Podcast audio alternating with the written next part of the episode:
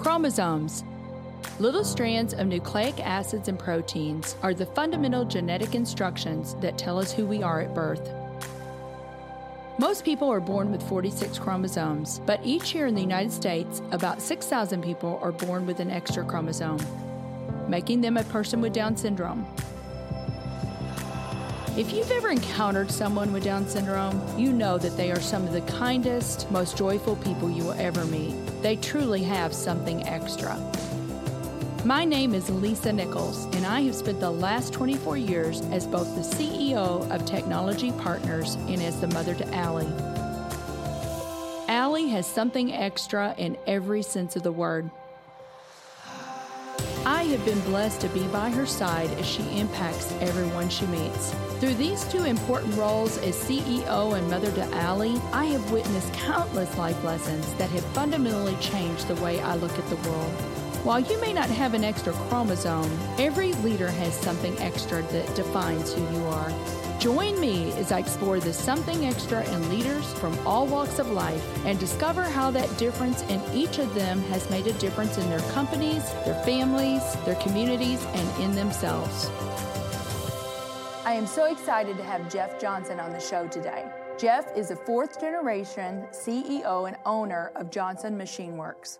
Jeff, I am so glad that this worked out for us, you know, to get together today. And I have come to just admire you and, and consider you one of my good friends. And I'm just excited to be here with you today. Well, I'm grateful you asked me. Good well, to be here too. Okay, well, let's get going. Uh, we've got a lot of things to talk about. So, give me the quick version of your growing up, if you would. Well, I grew up in Chariton, Iowa, small town of about 4,000 people, about 60 miles south of Des Moines, and grew up in a nice home with wonderful parents and um, in a family business with a wonderful older sister and dogs and cats and all that kind of good stuff. yeah. Well, let's talk about that just a little bit. Now, you went to, you're a Hawkeye, aren't you? I am. Go Hawks. Yep. yeah, University of Iowa.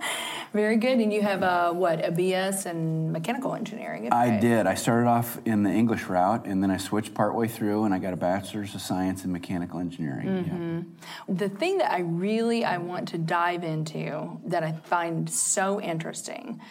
The name of your company is Johnson Machine Works, mm-hmm. and you are fourth generation. Yes. Your great grandfather started this company. Yes. So I am really curious, as a little boy, were you there? I mean, in the plant? I mean, were you around this your whole life? I mean, tell us a little bit about that. And then I want to talk about the baton handoff and, and some of the lessons learned there. I did. I grew up, I mean, Chariton's a small town, of course, and the business growing up, well, still employs about 100 people, a couple hundred thousand square foot facility and uh, we do big heavy steel fabrication. So what little boy wouldn't want to be around sparks flying and grinder dust and loud noises sure. and all that stuff? Yeah. So I really did grow up in it. You know, we have a big shot and grit blast machine that throws these tiny granules at the steel to take away the rust scale and give it a good profile for paint coats. And that was kind of my sandbox when I was a kid. Uh-huh. So you'd go run around the plant, and it was like. a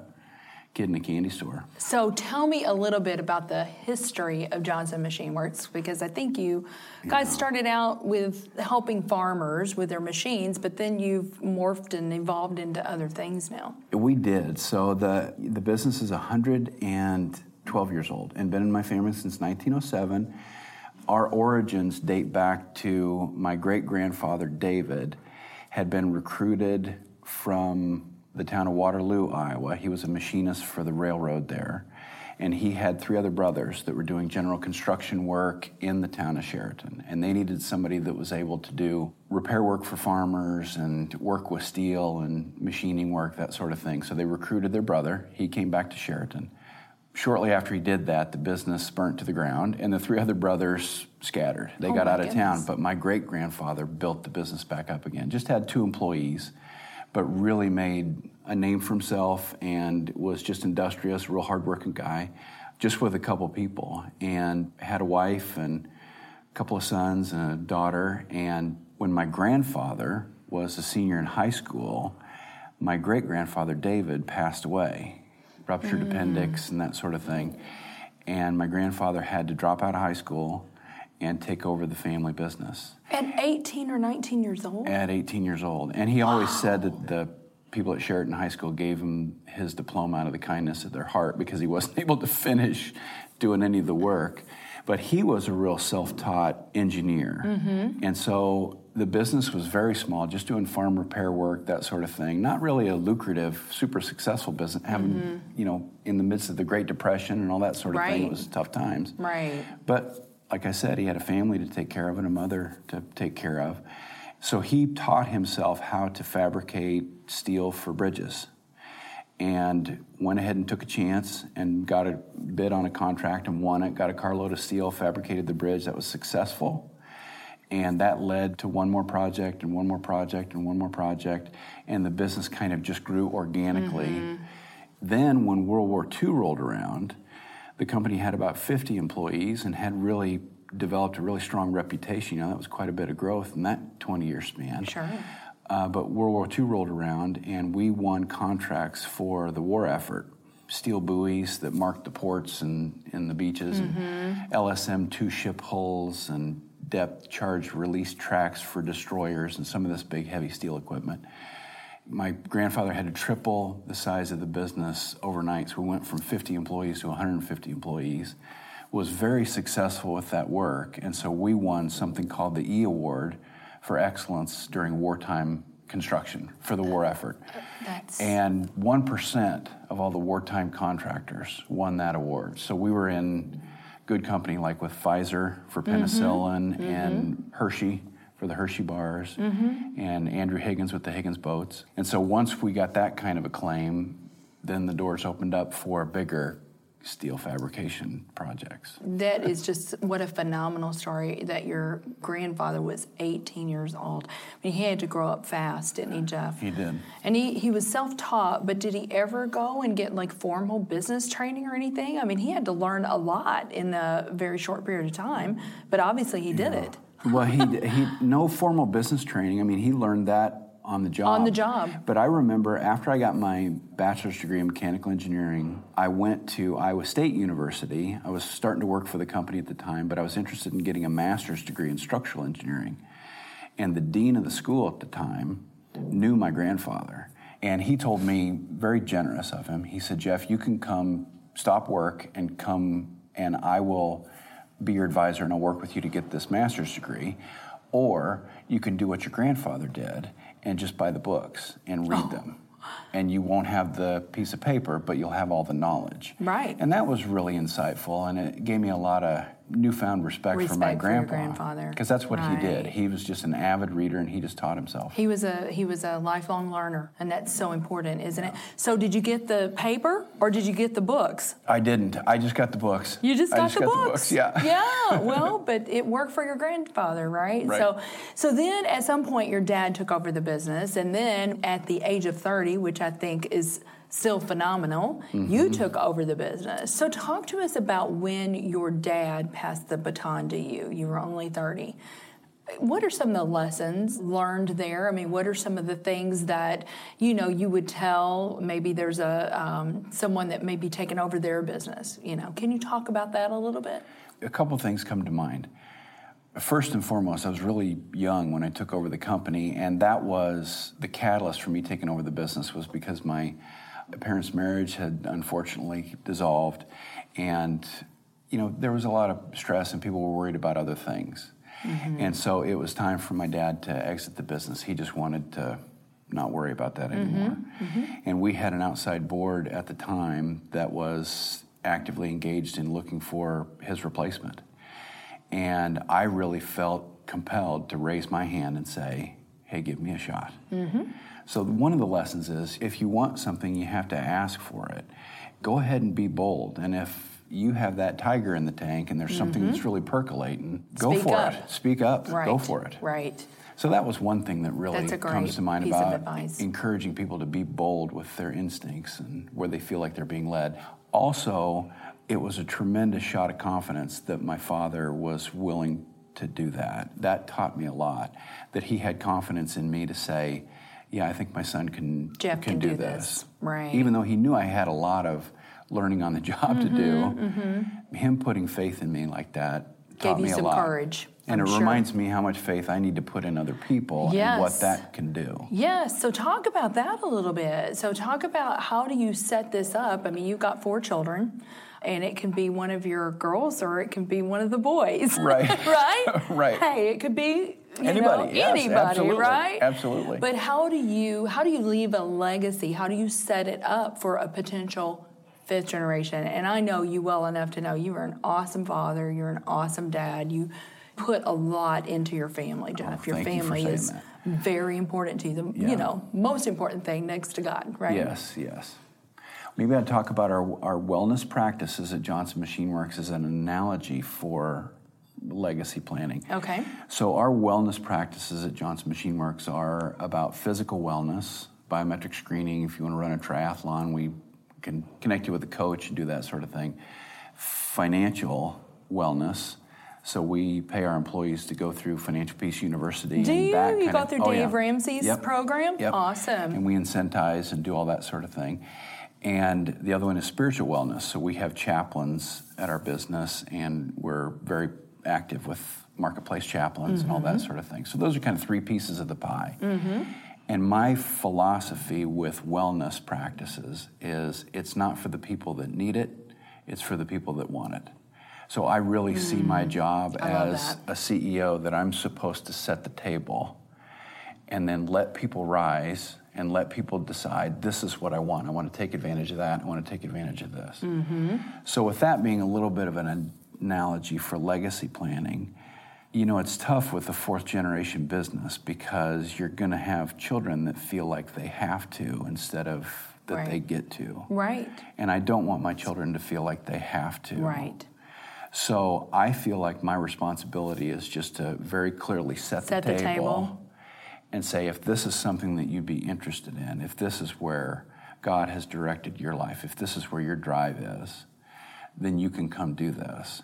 But you can go elsewhere too. So I, Mm-hmm. I let them see my ups and downs and everything that's going on with the business. And if it's Mm-hmm. something that they're attracted to, then they're welcome to come in. Right. I love that. That is such great advice. I love the analogy. That is one thing I have come to appreciate you, about you, Jeff. You are awesome with the analogies I say all the time. You take the ordinary things of life and you always find the lesson there, and I love that about you. So let's talk about you have been on a sobriety journey now for what, 27 years? 27 years. Yeah. So can you talk a little bit about that? So I'm 51 years old now. So 27 years. So I've been sober more than half of my life. Mm-hmm. And first thing I'll say is I was a volunteer for everything, every bad choice that I made. Oh, that's funny. nothing was forced nothing on was me. forced on I didn't you. have any kind of genetic problem or anything like that. Mm-hmm. This was, you know, I was making bad choices. And they were to deal with very real issues, but Mm-hmm. they were bad choices and they were my choices. But I did sober up when I was in, in college. My first two thirds of my college career was a little bit of a A blur. a little bit of maybe. a blur, yeah. Right. But I finished strong. And when I sobered up, I started to learn lessons on how to live life on life's terms. I, I learned how to deal with bumps in the road and things that were baffling to me before, but now Mm-hmm. the solutions became intuitive. I learned how to let go of things. I learned how to how to relax, not beat myself up so much. I learned how to forgive. A lot of that kind of stuff. you know, you have a management philosophy today, Mm-hmm. right? Has that always been your management philosophy, or did this journey somehow influence that? Yeah, my management philosophy is you need to give it away to keep it. And that comes directly from my recovery journey because, um, you know, you always heard people say, if you want to really learn something, you need to teach it, you know, that sort of thing. It's the same kind of concept, the same kind of idea. I'm not here living this life just so that I can buy more stuff and eat more groceries. You know, I want to fit myself to be of maximum service to God and to my fellows. Mm-hmm. And so I need to be giving away the good stuff that I've been given. And my sobriety has refunded me a life that I never could have imagined. Mm-hmm. And so I'm very much about supporting other people. I'm very much about giving other people autonomy in their decision making process. I'm very much about encouraging other people. And that comes straight from the recovery stuff. Mm-hmm. Well, let's take a quick break and then we'll be back with Jeff Johnson. Let's face it, the future is mobile. There's a good chance that you are listening to this show right now on your phone. Have you explored how you can move your business mobile too? Our mobile apps team at Technology Partners makes it their mission to move our clients into the hands of their employees and customers and change their business processes to meet the demands of their users. Let's work together and build a dynamic mobile app for your team. Go to tpi.co slash mobile apps and get the conversation started about how we can help you get your new application off the ground. So, Jeff, I want to talk a little bit about company culture mm-hmm. and how important that is. You know, the old management guru, Peter Drucker, right? Yep. Said culture will eat strategy for breakfast. Yeah. And I know that you guys have worked very hard at building a strong company culture. And I want you to talk about that just a little bit. I love talking about that. We're very much a family. We're just family oriented. I mean, we're a family business. Mm-hmm. So that kind of sets the table. Right. But we're a small group as well. So we're 100 employees roughly.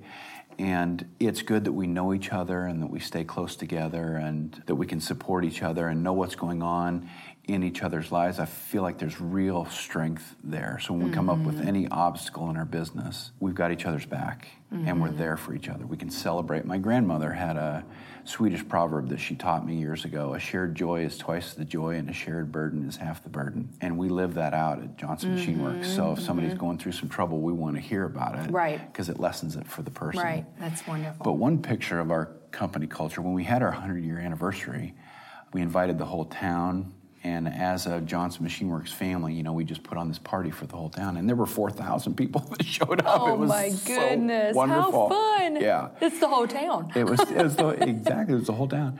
So we're real purposeful about that. One example about family that comes to mind, I had an issue recently with my mother who was wrestling with dementia, mm-hmm. and unfortunately, she's passed away from that disease about six months ago, but when I was just in the midst of having to take a lot of time away from work and spend more time with my mother, we had a company meeting one time. And I was up talking about our company culture and how important that was. And I shared with the employees that I wanted to be able to pray for them. So if they had any issues, please let me know. And I told them, okay, I can't ask you to do that without sharing some of my own as well. So I shared with them that my mom was wrestling with dementia. And I got a little bit emotional about it, I think.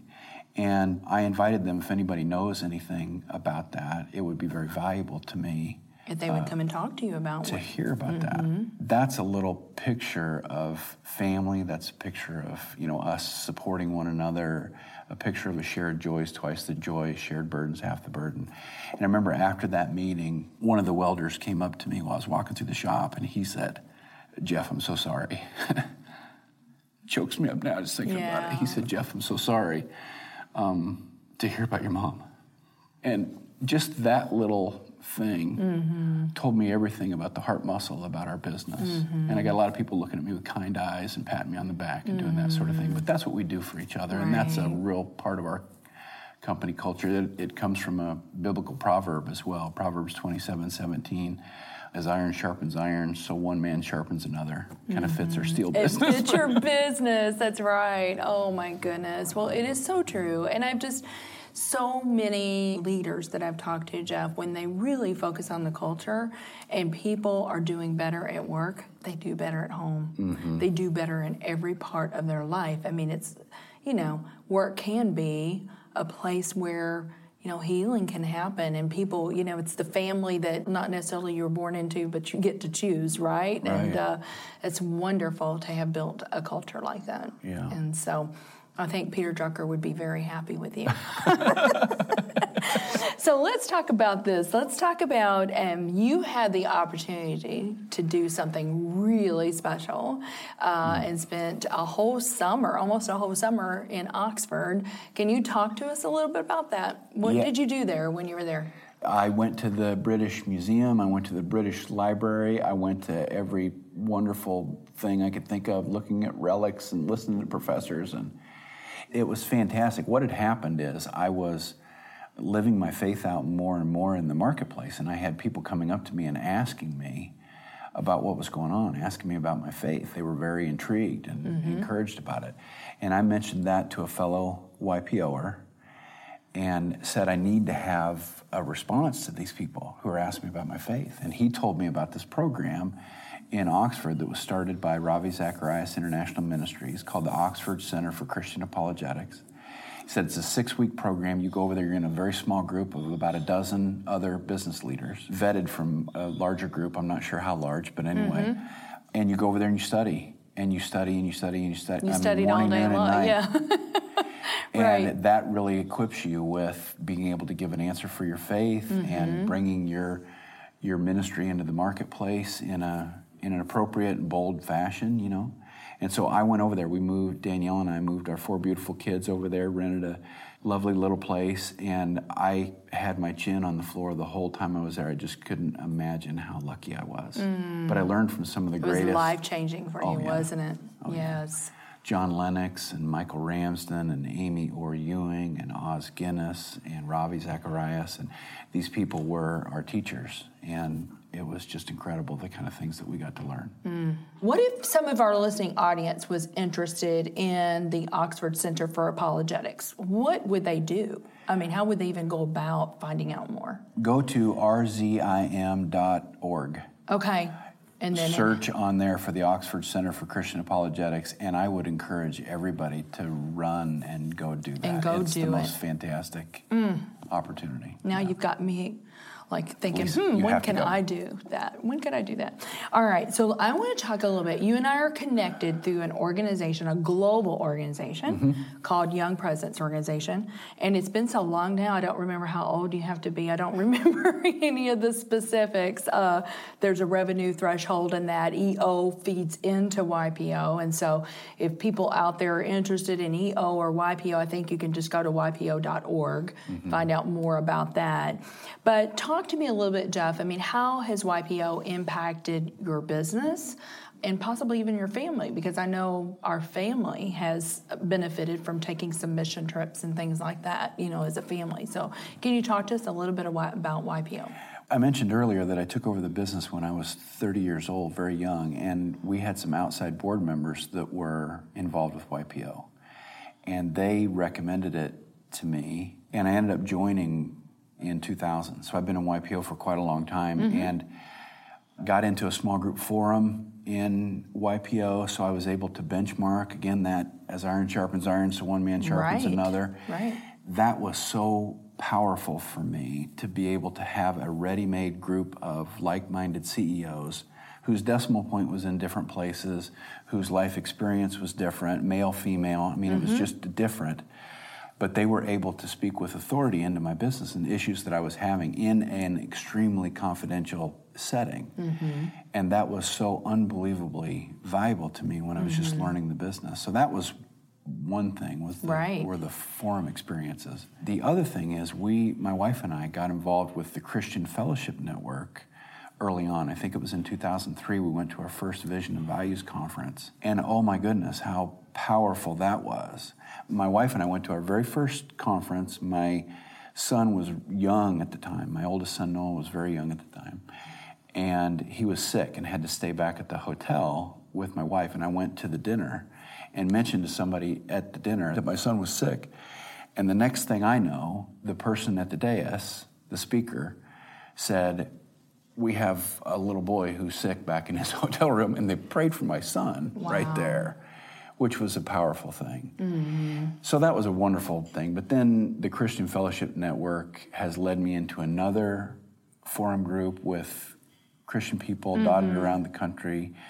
And I've gained access to all kinds of leaders, thought leaders, theologians, pastors, you know, all that sort of thing. It's mm-hmm. just been a mm-hmm. powerful experience. Right. Well, it has for us as well. Well, thank you for sharing that. So, Jeff, this is something extra. What do you believe is something extra that every leader needs? Well, I think for me is being authentic and being vulnerable. Do you know what kintsugi pottery is? It's Japanese pottery where they take these beautiful pots, but before they're finished, they throw it on the ground and they break it Oh, and then they put it back together again with gold filigree and a little glue in between the joints. Mm-hmm. And it takes a very normal, beautiful pot and it turns it into something absolutely unique and gorgeous.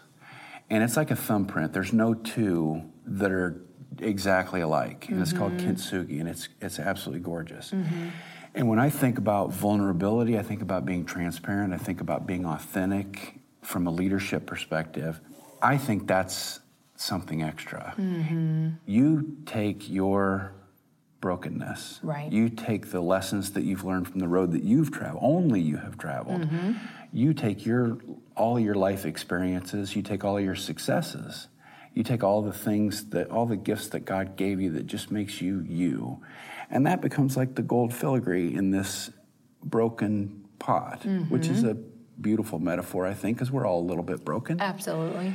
But are. then we're, we're put together to become something beautiful and something unique. Mm-hmm. And from my belief system, I'm the only Jeff Johnson that God ever made in all of human Right. existence.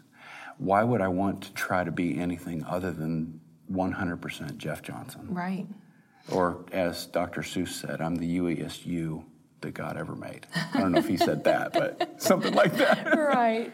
Oh, well, that is a beautiful metaphor. And it's so true. And I do believe that people are, I th- think people yearn for authenticity in other people mm-hmm. because then they can see sometimes themselves too, right? I mean, if you always look like everything is perfect and you don't be authentic with your and vulnerable with your weaknesses or the things that you're working on or the things that you're broken, I don't think people can relate to that nearly Right. as well you know? And so they can say oh that person's like me you know? They have mm-hmm. struggles too.